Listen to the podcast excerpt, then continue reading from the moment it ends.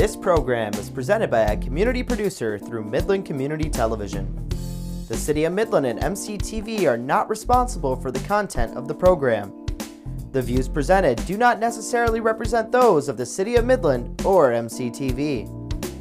If you would like to produce your own program, contact MCTV at 837 3474 or access our website cityofmidlandmi.gov slash mctv. We hope you enjoy the following presentation.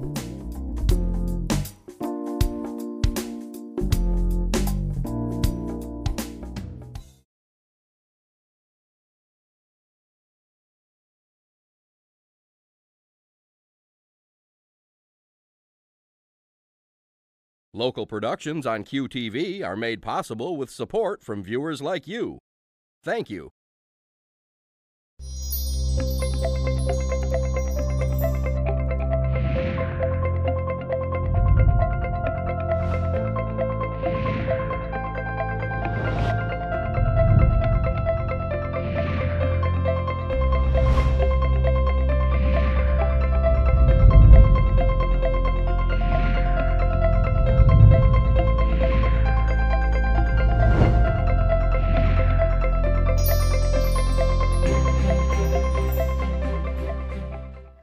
Hello, everyone. Welcome to Junia Doan's The Spark. I'm Junior Doan, and thank you for tuning in. Today I'm with Rabbi Peter J. Rubinstein. Following 23 years serving as the senior rabbi at Central Synagogue in New York, he is now the director of Jewish Community and the Bronfman Center for Jewish Life for the 92nd Street Y. Well, Rabbi, I'm so excited to have you here. I'm thrilled to be with you all the time, but especially now. Oh, so I- thank you so compliments become me but actually everybody, you know.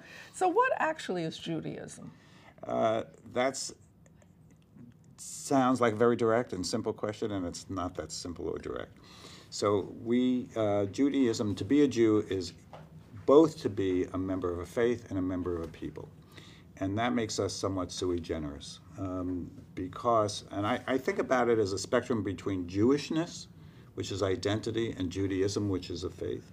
And many Jews, for instance, would say, "Well, I'm not, I'm Jewish, but I'm not religious." When they mean that, when they say that, they really mean, "Well, I'm not ritually observant," which you know falls in the category of, of the faith. But their identity is a very Jewish one. They were raised as Jews, born as Jews. They celebrate the holidays. They eat the food. They use the words. So I, that that makes us different. Uh, to be a Jew is both to be member of a faith, if you s- want to follow it, certainly to be a member of a people.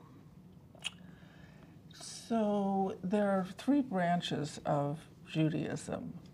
I understand the rituals are different, Right. but is the concept of God different? Uh, it's a very, uh, again, a very simple sounding question, but it's actually a very searching question.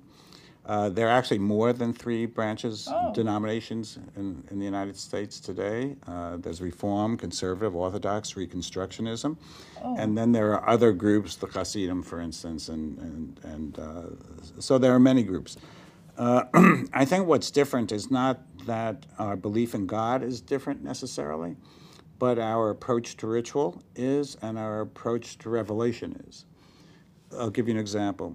The more traditional, uh, traditionally observant Jew says God revealed the Torah on Mount Sinai, and therefore we cannot change it.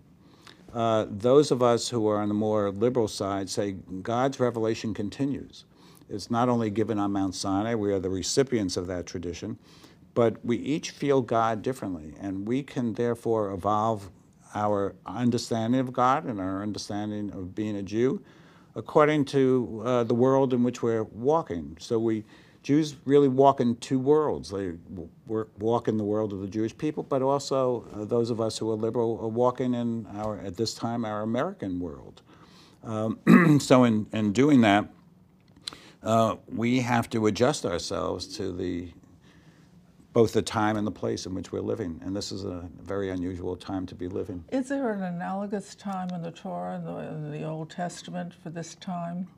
Uh, I, I would say everything is analogous to the Torah because The, the Torah is really as uh, let's just talk about the Tanakh, which is the the three parts of the Jewish holy scriptures. Please. But they it, it covers a. Please say what it is first. Well, the Tanakh, uh, uh, the Torah, five books of Moses. Then there are the, the prophets, which include the Isaiah, Jeremiah, Ezekiel, the books of Joshua and Judges and Samuel and Kings. And then there are the writings, which include the books of Psalms and Proverbs and Ezra and Nehemiah and Esther and Ruth. And so um, those are the three sections. The, the, the Hebrew letter of each of them put together is Tanakh. That's why we call it Tanakh. So it's the Torah. mean Nevi- anything in no, it's just an acrostic: Torah, Nevi'im, and Ketuvim. Um, so to come back to uh, you know the question is that our ancestors were living among other people. And I don't think people change. I don't think our physiological needs change. I don't think our psychological needs change. And so we can learn from history. We do learn from history. And the amazing thing for me about the Torah and the stories of Adam and Eve and Abraham and Isaac and Jacob, sometimes there are lessons, and this is somewhat radical, I imagine. Sometimes there are lessons which we should take to heart and, and learn from, and then there are times that we know we should learn what we don't want to be. In other words, I wouldn't want to be, you know, in the Cain and Abel story, right? Right. It's a story of fratricide. We learn what we don't want to do. Um, in the Abraham story, and this again is a radical idea, I sometimes say Abraham wouldn't be my friend because he's the one that was willing to accept the notion that he should sacrifice his son Yes. and take him up to a mountain and sacrifice him there. And you can imagine the trauma that Isaac, the son, felt and how that changed him. And the idea that Abraham teaches us about faith is something I reject. As a matter of fact, I think Abraham should have said to God when, and I think, by the way, my interpretation, God would have liked to have said, I'm not going to do it. Right? And, and if he had said, I'm not going to do it, I think it would have been a better model for us than to think of him as a religious fanatic. So, um, if you look at that from the traditional point of view, what does that would- honor or You mean the story of Abraham and Isaac on Mount, Yes. on Mount Moriah? They would say it honors, he's a man of faith, that he was willing to sacrifice his son uh, if God asked him of it. Uh, later traditions actually use that story to preempt Christianity. how so? Well, they say Christianity says that you know God asked a sacrifice, uh, the sacrifice of His Son, and that because His Son was sacrificed, then we are all granted certain rights and grace. Um, and um, I and so Jews, the the traditional commentaries said, when our God, right, when our our forebear was asked to sacrifice his son, nobody challenged God. But Jesus on the cross said, Wherefore are you? Right? Where are you? And according to the story in the Torah, Isaac didn't, didn't challenge hi- what his father was doing, although he did ask a serious question, which would have allowed Abraham to say, I'm not going to do it. But that's a whole nother story. We have a lot to talk about. So free will, right, and Right. the ethical choice, or at least as one experiences, can often um, trump God, or at least ask God to think it over. Well, I think God. Uh, there is a, a school of thought called mystical Kabbalah, Yeah. and that that school of thought has a, uh, um, a metaphor. They said that you've, God occupied all time and space, and at some point, the, the it's like a, a, an urn that was dropped, and the world was shattered, and God withdrew, allowing us to have free will. In other words, if therefore it can't be that everything that happens in history is God's doing. Yes. That human Like the Holocaust. like the Holocaust. So, therefore, God has granted us the right to free will, which therefore also grants us the need to ask for repentance, to atone, to say we're wrong, and to rejoice in the things that we do right. So Hillel was supposed to have said, uh, "Love thy neighbor as yourself." All the rest is commentary. Right. does that sort of summarize Judaism in your point of Well, view? that, that's a great. It's a great midrash. It's a great story. Um, it. I. I think that it, uh, it's. Not the totality of Judaism. Actually, he said it: "Do not do unto others as you would not have others Don't- do unto you correction. But um, yeah, I think that generally we should be treating other people as we would want to be treated. Um, of course, um, you know, it, uh, I have a little problem with that. yeah. Because not everybody wants to be treated like I want to be treated. It's almost, I have always felt you almost sort of have to ask or observe. So, Well, I think I think what we would say is none of us want to be hurt. yes. Therefore, we shouldn't hurt others. Is there ambiguity in, in Judaism? I think there's ambiguity in life. Uh, yes, of course. I mean, there's ambiguity as to we're we're living, for instance, in a time of tremendous ambiguity, aren't we? Well, more info. Yeah, yeah. I mean, the, in terms of what's right and what's wrong, the talk about fake news and about truth and about you know is scientific evidence real? Yeah. I mean, never before had we asked those questions. You know, is the constitutional is the Constitution should we adhere to it strictly or do certain people in high office have the right to do what they do? These are questions that are being fought in the courts. They're being fought over dining room tables. To the contrary, I should withdraw that. They're not being drawn over, fought over dining room tables because families are so afraid of entering into the political realm and the ambiguities in it that people have declared them kind of politic-free zones. I think that's useful. Well, I think it's useful. Um, as somebody pointed out to me recently, even husbands and wives can't talk about some of these subjects. I, I, I come from the opinion that we should find what we have in common and build on that and not try to always say what are our differences. so It- it- that'll, make, old-fashioned that'll make for a very happy marriage. most of the time. Not always an interesting marriage, but a very happy one. So when uh, you're speaking of marriages, what is the role of the rabbi's wife? Well, you know, and um, th- there is no role for the rabbi's wife, except if um, there's a the term for the rabbi's wife traditionally is the rebbetzin, and in some synagogues, the rebbetzin actually had a, for- a formal, though not a paid, occupation. Right? It was to not only support the rabbi, but to host dinners and kind of help, you know, work with the women of the congregation. Um, I, I've always uh, felt that in the congregations I've served, they hired me, they didn't hire my wife. And so, uh, for the most part, my wife was active in the congregation because she was, she was part of the congregation, and she was my wife, but didn't treat it as a job. Um, it was something she liked doing and therefore was doing, but uh, at different times, my, my wife worked and had another profession. Uh, so you commented earlier a little bit about, uh, I don't want to say role, but what is the role of a, a rabbi? I don't mean the role you read and this and that, but I mean in terms of getting along with people or helping them through things or running boards of directors with different points of view. What have you learned? Well, I've learned that um, good people can disagree, and as long and can actually argue, as long as the agenda is the item and not the person. Uh, and if you do that, then I worked. I've been in congregations uh, for 50 years as the senior rabbi of three different congregations.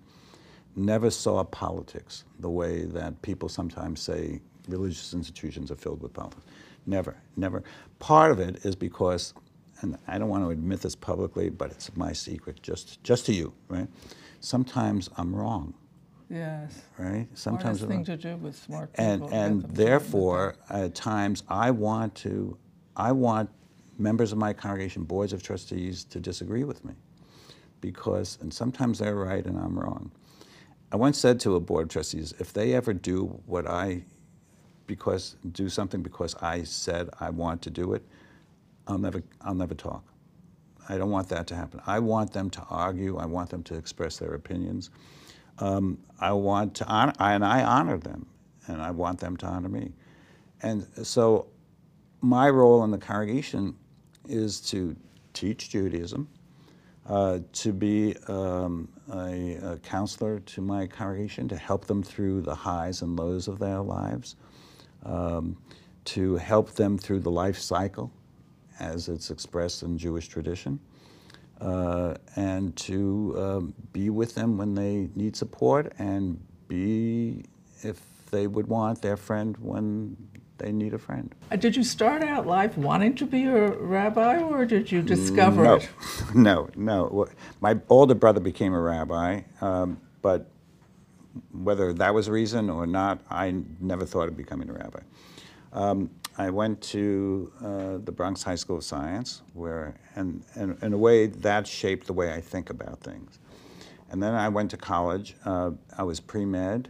I majored in English. But the first my freshman year in college, I was living in an all, everybody had a single room. It was an all men's school. And somebody from down the hallway came to me, big, good looking, blonde West Virginian. And he said to me, uh, Peter, he said, uh, You know, I've never met a Jew. So what do Jews believe? And I was stumped. I knew what to be a Jew was, my identity was intact, but we never really talked or about God or faith. That, it, in a way, it was irrelevant. I was born into it, and that's all I needed. So, but it disturbed me that I didn't have an answer to that.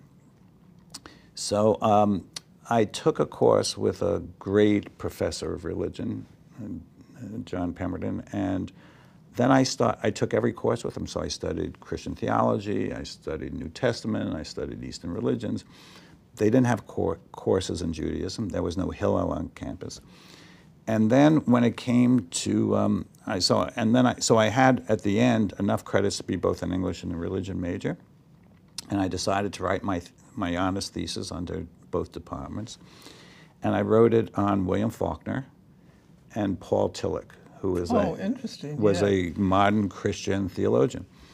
Um, uh, I don't want to go into the, the thesis of the thesis, but when I finished, my older brother, the rabbi, said to me, uh, he said, I don't get it, right? You go through college um, and you write your thesis on a Christian theologian, what's with you? So I figured, all right, here's my brother. He's been in seminary for four years. So I said to Larry, I said, well, Larry, so this is my question. What do, what do Jews believe? And he said to me, uh, you know, he kind of fumbled around. And didn't, he said, you know, you ought to speak to my professor of theology. So now this was two weeks after I graduated college. I had been accepted into a joint MD PhD program, which was what I really wanted to do. And quite honestly, you know, I think is where my natural talents are. But um, he said to me, "You should speak to my professor of theology." And you know, here I was, a, you know, a kind of arrogant, not really arrogant, but I was, you know, graduate college. I know where I don't, you know. So I met with his professor of theology at a bar on the west side of Manhattan and he came in and we sat down for a beer. He said, So what's your problem? And I said, I don't have a problem. I said, I, I have a question. So he said, What's your question? I said, I am trying to figure out what do Jews believe? And he said to me, without hesitation, said, In order to learn that, you have to study with me. so being, you know, who I will, you know, being just out of college and fresh and, you know, not having enough respect for those who had been, you know, great, great people in their own field. I said to him, um, Dr. Borowitz, I said, Dr. Borowitz, I will give you a year. I will delay my entrance into this joint MD PhD program for a year. In that year, I expect to learn everything there is to know about what Jews believe. What he didn't tell me at the time was that in order to study with him, I had to apply to seminary which was no big deal, you know, as long as I passed the psychological. Right. the seminary was glad to take me. So that's how I got into seminary, and and the search that search actually continues to this yes. day. But um, I found my answer in history, not in theology. Interesting. So the, enough enough to divert. Enough for me to say medicine. this this is what I want to spend my life doing. I, I that I believe Jewish history is miraculous. and I want to be an active part of it. That was a revelation It to was you. it was a huge revelation, and it, you know how at times things happen in our lives in which they veer. yes. That was one of those points that just completely veered off course. Um, I always thought, well, maybe I'll go back to this, you know, discover the, you know, cure to cancer. But in a certain way, I became so engaged in kind of the well-being of society, the well-being of the world, the well-being of the Jewish people, and that's and the well-being of people, of individuals. So I became, a, I, I've been a very happy man, and uh, really feel that I got a gift. So what's interesting to me is medicine is very left brain. Right. a lot of memorization, and it's art once you get through it, but Right. till you get through it. And this is factual, but You're right. differently. It's like different. it drew another, gave you an opportunity to be a, differently in the world. Right. Yes, eh, but in fact, what I learned in science was that for every the if then, right? Yes. If if if A then B. Right? Yes. And I still apply that to my way of thinking. And in fact, when I think about my understanding of God, I still apply that that method to it. I'll give you one example, which was kind of a you know another of my revelations. I never believed in life after death. I, I couldn't sense it. I didn't understand. There was nothing rational about it. And then I realized that I believed in the preservation of matter. I believed in the preservation of time, right? I believed in the preservation of energy.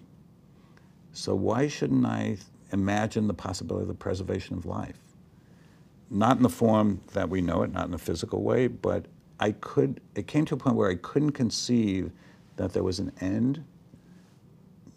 There was, but that there had to be a continuation, obviously not in the form that we know it.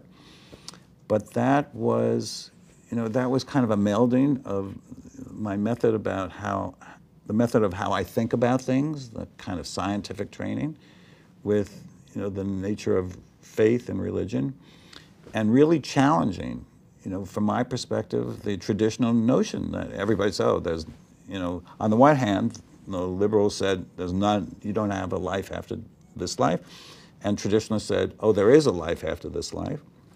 And so I had to figure that out for myself. Interesting. You have courage. Well, I grew up in the life. Bronx. you know, you know when to fight. mouthy? What does that mean?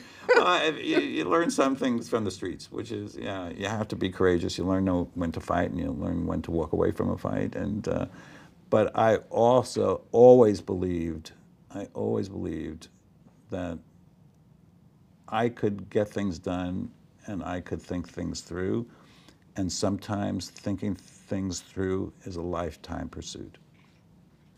Do you get internal messages like, um, I need to pay attention to, or I might be interested, or this may happen?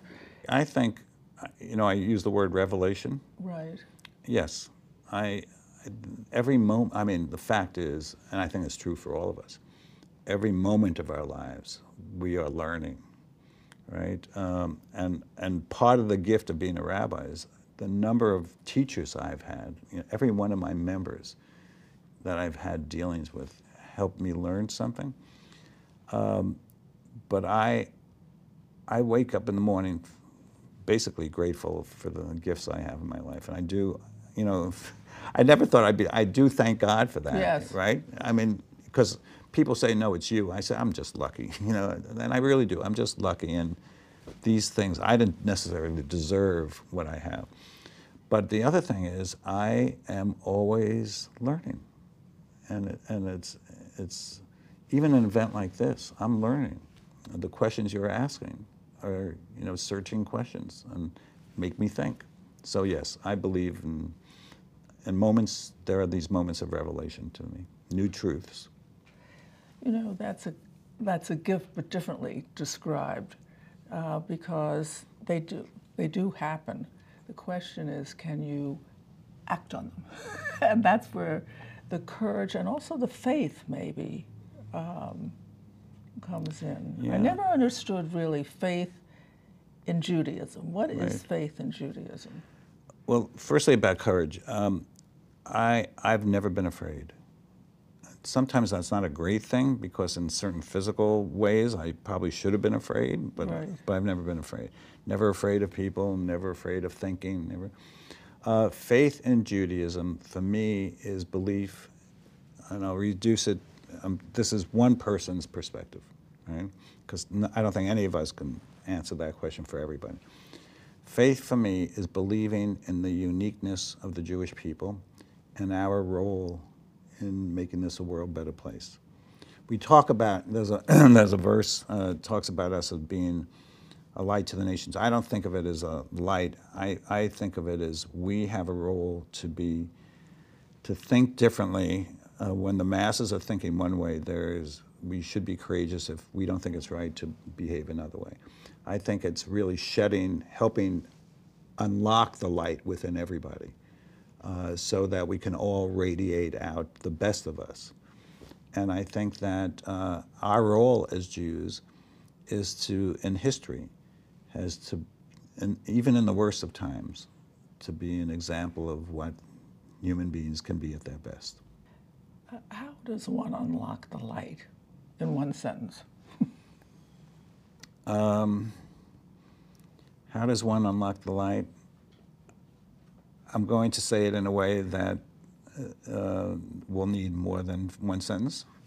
You may need to have me back. Uh, is to let God speak through us. Perfect, and thank you so much. So we've learned a lot from Rabbi Rubinstein. First, the surprise, he doesn't feel fear, but also to assess situations at all levels. He was drawn, and it's hard to get into Bronx science, that, and he prepared for one life, and then he serendipitously almost got drawn into another, but he chose differently than you would have expected. Also, he has, has a wonderful way of uh, talking with people, but not advising them. You heard me talk to him about that. He's learned how to say, I could be wrong, and I can learn by listening to his board, to me, to the questions. But the most important thing is saying being humble, but also to stay curious. Life is a gift, and if you can live it well, the light in you stays on. And some of us are drawn to share that light or to turn it on in others.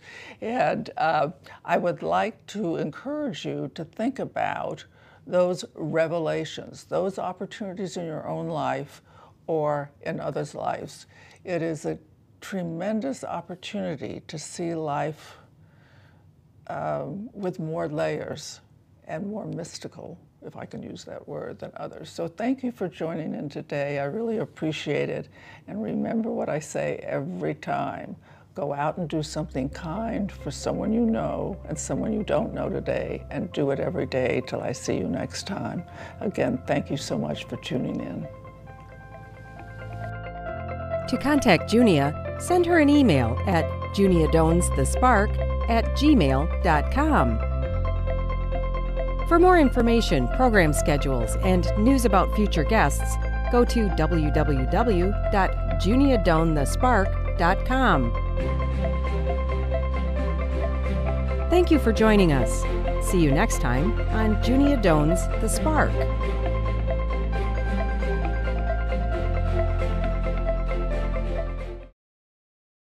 Local productions on QTV are made possible with support from viewers like you.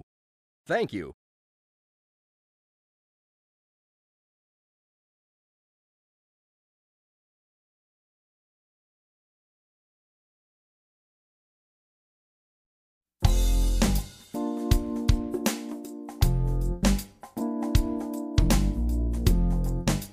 This program is presented by a community producer through Midland Community Television. The City of Midland and MCTV are not responsible for the content of the program. The views presented do not necessarily represent those of the City of Midland or MCTV.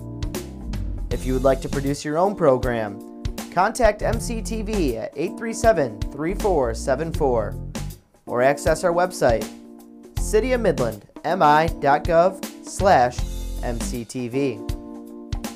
We hope you enjoy the following presentation.